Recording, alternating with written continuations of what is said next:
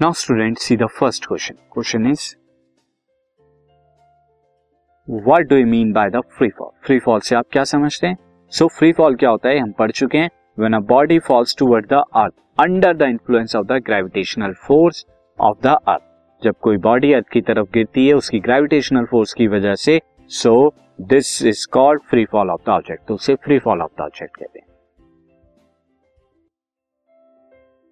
This podcast is brought you by Hubhopper शिक्षा अभियान अगर आपको ये पॉडकास्ट पसंद आया तो प्लीज़ लाइक शेयर और सब्सक्राइब करें और वीडियो क्लासेस के लिए शिक्षा अभियान के यूट्यूब चैनल पर जाएँ।